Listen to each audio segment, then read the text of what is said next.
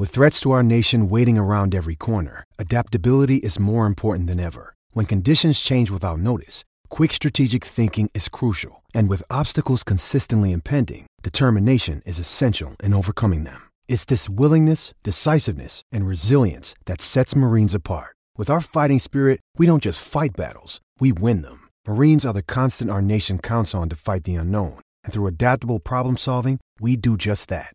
Learn more at Marines.com. Another day is here, and you're ready for it. What to wear? Check. Breakfast, lunch, and dinner? Check. Planning for what's next and how to save for it? That's where Bank of America can help. For your financial to-dos, Bank of America has experts ready to help get you closer to your goals. Get started at one of our local financial centers or 24/7 in our mobile banking app. Find a location near you at bankofamerica.com/talktous. What would you like the power to do? Mobile banking requires downloading the app and is only available for select devices. Message and data rates may apply. Bank of America NA, member FDIC. You are listening to the Fly the W670 podcast. It's season 2, episode 55. Cubs club the Cardinals. There's not much better to say than that, other than sweeping the Cardinals, but they did club the Cardinals, that's for sure. Don't forget to listen, download, review, and subscribe to the Fly the W podcast. In this segment, Crawly talks to Gabe Ramirez, diehard White Sox fan and radio host over at 670 The Score and B96, to talk about the Crosstown Classic. Joining me now on the Fly the W podcast, TV and 670 The Score radio host and lifelong White Sox fan, Gabe Ramirez. Gabe, how you doing, buddy? I'm doing good, man. You know, just ready for this series and ready to be disappointed, probably more so than anything else. Oh, man. So I got to ask you, you know, you and I are roughly the same age. Do you feel that maybe because of interleague and all that stuff that the Cubs and White Sox matchup has the same intensity in the past, or do you think it's mellowed out a little bit some? I think that, you know, when it's at its peak is when both teams are performing at a high level, right? And I think that when there's disinterest, it's because, you know, the organizations themselves aren't putting the best product on the field. And so, you know, it loses a little bit of the lure there. We understand that. I mean, we've seen days when, you know, AJ's been punched in the face, right? And we've seen fights in the stands. But we've also seen games that are half empty because, you know, people don't want to show up to see two bad teams. And it's unfortunate that that's where we're at right now. Right, right. And I got to ask you, as someone who grew up in the area, do you think it's okay for someone to root for both teams, or do you feel pick a side, man? Where do you lie on that issue? Yeah, I think it should depend on your age range, right? Like if you're 10 to 20, whatever your opinion, you're just arguing at the barbecue. You're not really, no one's really paying attention to you. In your 20s, I think you should have a little bit of loyalty, you know, pick your team, you know, kind of figure out who it is that you like. But then once you get in your 30s and above, it's like you love who you love and you hope that the other side does well. You shouldn't hate the other side is what I'm saying. I don't like the fans, you know what I'm saying? Those are the ones that get on my nerves. The ones that hate the other side. I can't help but to say something. What kind of fan are you, Crowley? I am 100% here's what I tell people. I am diehard Cubs, and when it comes down to it, my loyalty is 100% Cubs. And when the White Sox won the World Series in 2005, I just didn't watch it. I just couldn't. It was too hard because, you know, as an older guy, you know, I still get ribbon from White Sox fans and I give it back. It was like, oh God. So I can't in good conscience root for the White Sox. I don't root against them. I don't root for them. That's kind of where I stand. I'll tell you when the Cubs won the World Series, I was sleeping, and the way I found out was the fireworks going off, right? So that just goes to show you my Sox-dom versus my Cub-dom and how much I care about the other team. I woke up and I was like, oh, damn, I guess the Cubs won the World Series. And I just went back to sleep. That's funny you say that, because my neighbor, when the White Sox won in 2005, every game that they won in the World Series, he'd light off fireworks, and that waking me up. But it's, you know what, man, like I said, it's fun as long as, you know, everyone doesn't take it too serious. I think that's the thing, is that, like, you know, we're going to be, you know, we may have our own different rooting interests, but I've gone to Cubs Sox games with Sox fans. I was at the Cell when Michael Barrett punched AJ Pruszynski. That's so right. I mean, I've gone both ways, and I'm hoping to go this next week coming up. So, you know, I just love the fun of it. And I love that we have two teams and you can kind of draw sides as long as you just don't act like an idiot. You know what I mean? That's a great point, that there's one thing we can not take for granted, and it is that we have two teams here, you know, in Chicago. I always talk about the fact that, you know, the year after Chris Bryant won the MVP, I still made it out to Wrigley because I wanted to watch, as a baseball fan, you know, the best player, or who was deemed the best player in the majors. And so for me, it was a treat, even though he wasn't playing for the White Sox, to still have opportunities like that. Or whenever a player comes into town, obviously prior to this season, that played in the other league, if you were a fan of theirs, but you know, their team didn't come see your ball club, but once a year at that, you know, you can go to the other side of town. So that was always fun. Yeah. And so Gabe, for our Cubs centric listeners right now, why don't you tell us, give us your kind of breakdown of the season so far for the 2023 Chicago White Sox. Yeah. And for the Cubs fans that are out there, it's been tough growing up as a Sox fan. I'll be honest. My dad is a Cubs fan. My brother's a Cubs fan. I just grew up in the era of Robert Ventura, Frank Thomas, Ozzie Guillen, Black Jack McDowell. Those guys kind of defined my childhood, and so therefore I kind of like leaned in that direction when it came to them. But the Sox themselves, come on. I mean, it's just a continuation of last season, right? There was frustration for all of us as Sox fans, seeing what was going on, the underachieving that was happening from the ball club, and then the front office, right? Where, you know, the assumption is you have guys in place that are trying to do what's best for the organization in terms of winning. And one of the most difficult things to do is admit failure at that level, right? Because you are getting paid the big bucks to make those decisions, whether it's Ryan Poles, Ryan Pace, or, Jed Hoyer, whoever it might be. And the Sox seem to be in that space right now where they've made mistakes and they can't seem to just admit that that's what they are and move on from them. They continue to try to live in this space of, we hope everyone can play at a high level at the same time. And what we realize as fans is that that's just not a reality. And so that's why you see the dip in attendance. That's why you see the low voting for Luis Robert Jr. But that's nothing new for Sox fans, right, Carly? That's nothing new. I mean, Sox fans, if you're not performing well, they're just not going to show up because it's a smaller fan base, right? It is like a small market team in its circle of fan base that exists. And so if you're not performing well, they're not going to show up. And so we're waiting for a winner. We were promised one. We were promised at least the concept and the notion of a World Series winner or someone a team that can compete for that. And it's been so far from that, right? And so that's where fans are right now, where there's that level of frustration where it's, give me anything new, because this season is just proving what we thought last year and what we were holding out hope that it wasn't this year. But the fact is, it is. And that is a team that isn't as good as we thought they were going to be. And that's it. And so there were mistakes made, and you got to give other people opportunities so we can cheer as fans, cheer for some new guys. Just cheer for anybody new. We'll cheer for them. Other than the guys that are here, in order to get us going again. Well, when you talk about mistakes being made, when I think about, obviously the White Sox were starting, they did their rebuild and the Cubs were winning and everything was great and you guys were losing and rebuilding. But right when that team looked like it was forming, I thought that one of the biggest mistakes in baseball that I can remember was when Jerry Reinsdorf gets involved and hires Tony La Russa. And while I thought that A.J. Hinch was the one that was going to get the job, I remember a tweet coming out congratulating A.J. Hinch and all this stuff. A.J. Hinch, you know what he did with the Astros, and I felt that was a huge mistake, because I know the manager isn't going to determine this, that, or the other. But I always say, from a Cub fan standpoint, I don't think the Cubs win the 2016 World Series without Joe Maddon. And I feel like Tony La Russa, the game passed him by. I thought age was a factor. I mean, he's always going to be a good teacher and have a lot of knowledge. Not going to say he's like awful, but that wasn't the coach that you guys needed. And I think that really affected your window horribly.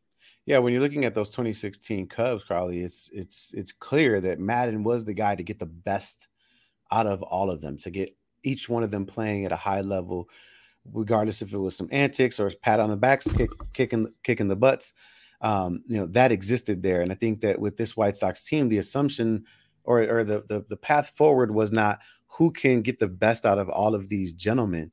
It was, I have a guy who I think is really good, and this team is really good, so everything's going to be okay.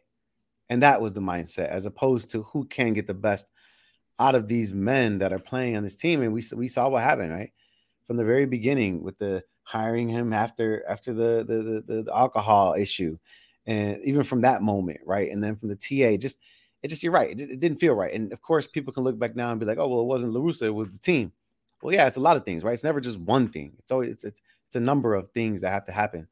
And it's just unfortunate that, you know, that's what's going on right now with the team. But, you know, Pedro Grifol, same thing. People assumed that he was going to come in and be that dude. And it's harder to get men that are settled in their ways and are comfortable to play at a high level, because you have to, what is the motivation, right? What's the motivation to get them to play at that high level? And it seems as though the White Sox, for whatever reason, have not been able to get that from each player on their team at the same time. So is it fair to say that the temperature on the White Sox fan base on Pedro Grifol, is the jury out on him just yet? Or what did the Sox fans' feelings right now? No, I think there is it's blame to go around. And I think for a first-year manager, what he's dealing with, you know, should he have won 6-7 more games? Sure. But I don't think anyone expects him to be some 10-game over 500 coach and who's just mismanaging the team, right? And I think that's fair to say. No one thinks Pedro Grifol is mismanaging the White Sox. It's just, it's if you're looking at the pie chart of blame, right? I don't think he warrants a big slice of that. I think a lot of that goes to the players themselves. Yeah, you know, and when all, like I said, when the Cubs were kind of on their way down and they're selling everybody off, I was looking over at the south side of town. I'm looking at the core. You're looking like names like Lucas Giolito, Dylan Cease, Michael Kopech, Carlos Rodon, Jose Abreu, Tim Anderson, Yoan Moncada, Eloy Jimenez, and Luis Robert. And I'm thinking to myself, these guys really have a chance to make a run. And now the talk is selling. And which guys would you say are most likely to be dealt here at the trade deadline? Yeah, it's an interesting question that a lot of Sox fans have. And I think, you know, you have to be team specific if you're trying to see who really wants to take away some of these guys, because, you know, a lot of those names that are still on the roster, you know, are there to be traded. A guy like Tim Anderson, no one wants to see him leave. Sox don't want to part ways with him. But if somebody really feels strongly about a Tim Anderson and will be willing to give up prospects and pitching prospects that are included as well, then, you know, they'd be willing to move on from pretty much anyone, like they've said, except for Luis Robert, Eloy Jimenez. They've mentioned Dylan Cease, but, you know, there are teams out there that, again, if Dylan Cease performs well next year, you're not going to re-sign him the year after that. So he's not going to be in your window. So why not just get something for him? Like, it'd be just savvy, business savvy to get somebody for him now. So to me, I think if you can get a haul for Dylan Cease where you make a couple teams bid up the price for a guy like him, to me, that's what you do. Dangle him out there. Let him be the most precious gem that exists in the trade, at the trade deadline. Leapfrog of Marcus Stroman, be the best guy, and have everybody just crabs in a barrel trying to get him. That to me would be the best idea. I think you keep Giolito. I know he'd probably perform well in another scenario, but we've seen a lot of guys go to the West Coast, to the Angels, and sorts, and not perform particularly well. And I would love Giolito to stick around to be, as a guy, like I mentioned earlier in the podcast, Crawly, like a Black Jack McDowell, right? Be the guy that a generation of fans can look to, like a Burley, that can say, hey, this is my guy. I rock with Giolito. You know, he's someone that can at least bring the fan base out. Fans can cheer for him. He can go 500 and no one would care because he's still our guy. So I would like Giolito to stay in that space. And then, you know, outside of that, you know, you might get rid of a Kendall Graveman. You know, you might, Reynaldo Lopez might get you some prospects back because he does want a different role on another team. So it'll be interesting, but there are things to be had. But for me, it's, when you need mealtime inspiration, it's worth shopping Kroger, where you'll find over 30,000 mouth-watering choices that excite your inner foodie. And no matter what tasty choice you make, you'll enjoy our everyday low prices, plus extra ways to save, like digital coupons worth over $600 each week. You can also save up to $1 off per gallon at the pump with fuel points. More savings and more inspiring flavors make shopping Kroger worth it every time. Kroger, fresh for everyone. Fuel restrictions apply. I think it should be Dylan Cease at the top of that list. I love Dylan Cease, but he can get you back the most at this very moment when there are teams very closely to each other in the playoff race, and they can separate themselves with a guy like Dylan Cease if they're willing to give up some top-tier prospects in their farm. Now, we mentioned a couple times Tim Anderson. You mentioned, you know, with him and Tony La Russa and the struggles he's gone through. It's almost been like a soap opera this year. And I remember when, you know, everyone was saying, you know what, this Tim Anderson guy is better than Javi Baez on the north side of town. What do you think that what's going on in the field, what his performance this season, do you think it's a combination, I'm sure, of things, but why do you think he's struggling to get back to that all-star level? Yeah, I think first you have to commend Tim Anderson for reaching a level that no one thought he could reach, having a batting title, silver slugger, being a guy that can consistently hit over 300. I mean, that is, unheard of in baseball to do it at that consistent rate. And so the pressure he put on himself, you have to look at him and say, hey, man, you did this, right? You put this pressure to be this guy that a team that you can carry a team like he can the White Sox, be that guy at the one slot, improve your defense. And yeah, I think that what ends up happening is that, you just can't do it year in and year out for a decade straight, be batting 330. It's just hard. Baseball's a difficult sport and we all have lives, and our lives are not the same every single year. They are different, and we're faced with new tasks and new challenges in our personal lives, and that could be a myriad of things. And so could that be something that's happening? Sure. But I think it's just mere statistics, and over the course of a decade, you're going to have a bad season or two. And I'm hoping that this is just one of them, because I've got to be honest. I would love TA to stick around, but Crawly, you heard, look at Stroman, how he comes out, man, I want to be on this team. I love this ballpark. I want to be here. You want Stroman to be there no matter what, just because of what he's saying. I would, if I was a Cubs fan, because that's what I would want TA to be saying. I don't want him to be caught up in some drama of lip reading as to whether or not he said he wanted to be here. No, come out. You know what? The organization is rough. Yeah, we're the lovable losers, but you know what? I love it here, and I want to build a winner because this is the team. Like, you would love for him to say something like that. So I love TA the player. I have his clothing line. I rock with TA, but at the same time, it's like, he just maybe he's the guy that needs a new change of scenery, I would think, out of anybody. It's interesting because when you talked about Dylan Cease, you said they're not going to sign him after his contract's up. And here's the thing. Jerry Reinsdorf has owned the team for a long time, and I've seen signs, and I don't know, I think there was a billboard or something, sell the team. And I've seen that more this year than I can ever remember. Do you think that when Jerry Reinsdorf, he's getting up there in age, but when that team gets sold, do you think that's going to reinvigorate the fan base? I mean, how long is that going to be right before that happens? I mean, let's be honest, right? Good question. Because probably he's a Chicago guy like us, right? Like now he is, right? And his mindset isn't, I'm going to crumble to the pressure of the fan. That's not what Chicagoans do. That's not what the White Sox do. He's not going to be like, okay, fine. You guys hate me. I'm going to sell the team. No, he's fine where he's at. He still thinks he can put out a winner, if he hires the right people. So I just think that's so far out from the present, right? I think what would be cool is if Jerry does, one of my bosses in life told me when they were making changes and I questioned it, and he said, hey, Gabe, you know what? Sometimes you just need a fresh coat of paint, right? It's not about making the room look nicer or rearranging the furniture. He's like, sometimes you just need a fresh coat of paint. And I get it. And I think that I would hope that one day soon, Reinsdorf just says, hey, you know what? Maybe we do need to just like wipe everything clean and just, new people, new faces, new everything. And I think that would reinvigorate the fan base if something like that happened.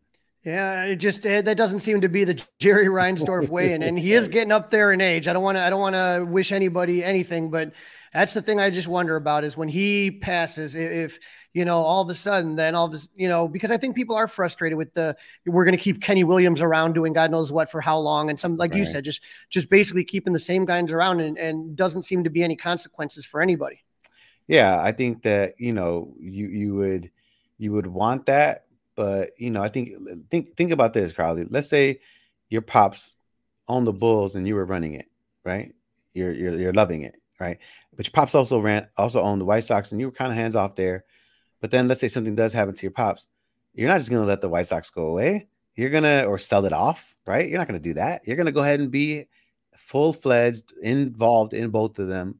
As a human, that's what I would think. I mean, especially Michael Reinsdorf, I know him to be a really great guy, very business savvy. So I can imagine he would want to take on the challenge of turning his White Sox into a winner after that. I'm just saying, we're having a regular conversation, right? That's right. If it was me and my pops had that business, I would want to take it over and turn it into a winner. Yeah, I mean, maybe Michael can do that, because I mean, I just remember the turnover when you had Dollar Bill Wirtz with the Blackhawks, and then all of a sudden Rocky took over, and all of a sudden it just seemed like there was a change. And I wonder how much that would really reinvigorate the fan base, but. As we sit here coming in this weekend, again, the White Sox just got swept by the Twins. That had to have been tough, and 19 games under 500. So maybe the Cubs are catching them at the right time. You got Michael Kopech going one game and Lance Lynn going the other. What can you tell us about those two pitchers? Yeah, I'll tell you is that you're just not sure what you're going to get. Kopech had a decent outing last time out, but the time before that was rough. Again, it's just a topsy-turvy season that he's had over actually the last 18 months, you would say. So he could mow you guys down. He can throw the fastball hard. If the slider's working, he's going to be doing well. And if the changeup can get over the plate for a strike, then guys are going to be in for a tough night. But that's if he can find it. If he's out of the strike zone, up high with his fastball, I mean, you guys are a patient team. So it could, it could be tough, because if some of your guys are sitting dead red and Kopech has to go a heater down the middle because he's behind. Guys like Happ, Wisdom, Seiya, I mean, they're going to make him pay. And, of course, Cody Bellinger as well. Lance Lynn, I think he is a guy that, he'll get up for a game like this. He's looking for something to have him get up. And this could be one of those games. And also, I think he's a thinking pitcher. So I think he'll do a little bit better than Kopech. But again, Crawly, you just don't know, right? That's the reality of it. Kopech could go 2 innings. He could go 6.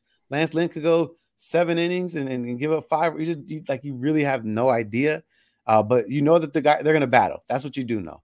You're going to get a scrappy back end of the White Sox team with Remillard, and Zavala's always going to play hard. That's 7, 8, 9 slot. They're always going to battle, and then if the top of the order can perform at a high level with Benintendi and Tim Anderson, then I feel like the middle of the lineup comes through when they see guys on base. Well, Gabe, we always make our predictions at the end of the show. And so Dustin and I'm going to let you have a chance here to make your prediction. You got a 2-game series at the Cell. Well, how do you see this playing out? Yeah, 2-game series at the Cell. I'm going to say first game, Sox win like 7-6. I think Kopech, keeps it down. Bullpen gives it up late, 7-6. And then I think the second game, who's pitching for the Cubs the second game? The second game for the Cubs is going to be Marcus Stroman versus Lance Lynn. There should be a lot of scouts in attendance, Gabe. Yeah, as I'm sure there are. Who's pitching against Kopech? Tell me, Crawly, while I'm saying this little thing here about Lance Lynn. So, Kyle Hendricks is going against Michael Kopech. Ooh, okay, I take that back. It's going to be 5-3 White Sox, because it's going to be a lower scoring game. 5-3. Kyle Hendricks has been pitching so – oh, my gosh. I've loved watching Kyle Hendricks pitch since he's came back. It's just fun to – I love pitchers like that. So, you guys are lucky to have a guy like Kyle Hendricks. But that'll be a great matchup. 5-3 or – yeah. It could go either way. 5-3 on the first game. The second game, Lance Lynn, Stroman. Stroman didn't pitch well last time out. What happened there? It's a good question. He struggled ever since coming back from London. So That's where we talk about the inconsistency here. So we'll see what happens. Yeah. So if he's pissed that, he's about to get traded and he's not getting what he wants, and he throws anything 2 miles per hour slower to Eloy or Luis Robert, Sox could win that one too. So maybe that's one of those games that gets out of hand. Maybe it's like an 8-2 White Sox. Oh, all right. Now you know how Eloy loves to perform against the Cubs. That's what I'm saying. Gabe, do me a favor. Tell her, and I want to make sure our listeners understand this. Gabe Ramirez is not just a White Sox guy. He covers all the sports, the Bears, Bulls, Hawks, everybody. White Sox, Cubs. When can our listeners listen to your radio show? Yeah, every night, 6 p.m. on 670 The Score, talking all Chicago sports, Cubs included, obviously, 670, the home of Chicago Cubs baseball, and Bear season's coming up. So Bears Unleashed Friday and Saturday nights on Fox 32. And then you can catch me on the post game after the Bears on Fox as well. Luke Kanellis, Ann Heron, Jim Miller, and myself and Corey Wooten on the post game after the Bears. So that's the best post game, man. And I got to tell you, and where can they find you on the socials? Oh, at Chicago _Gabe, G-A-B-E. Follow me, man. I follow you back. All right, Gabe, I appreciate you so much for jumping on and talking White Sox with us. I wish you the best of luck after Wednesday's game with the rest of your season. Thanks for jumping on, Gabe. I like it. Thank you.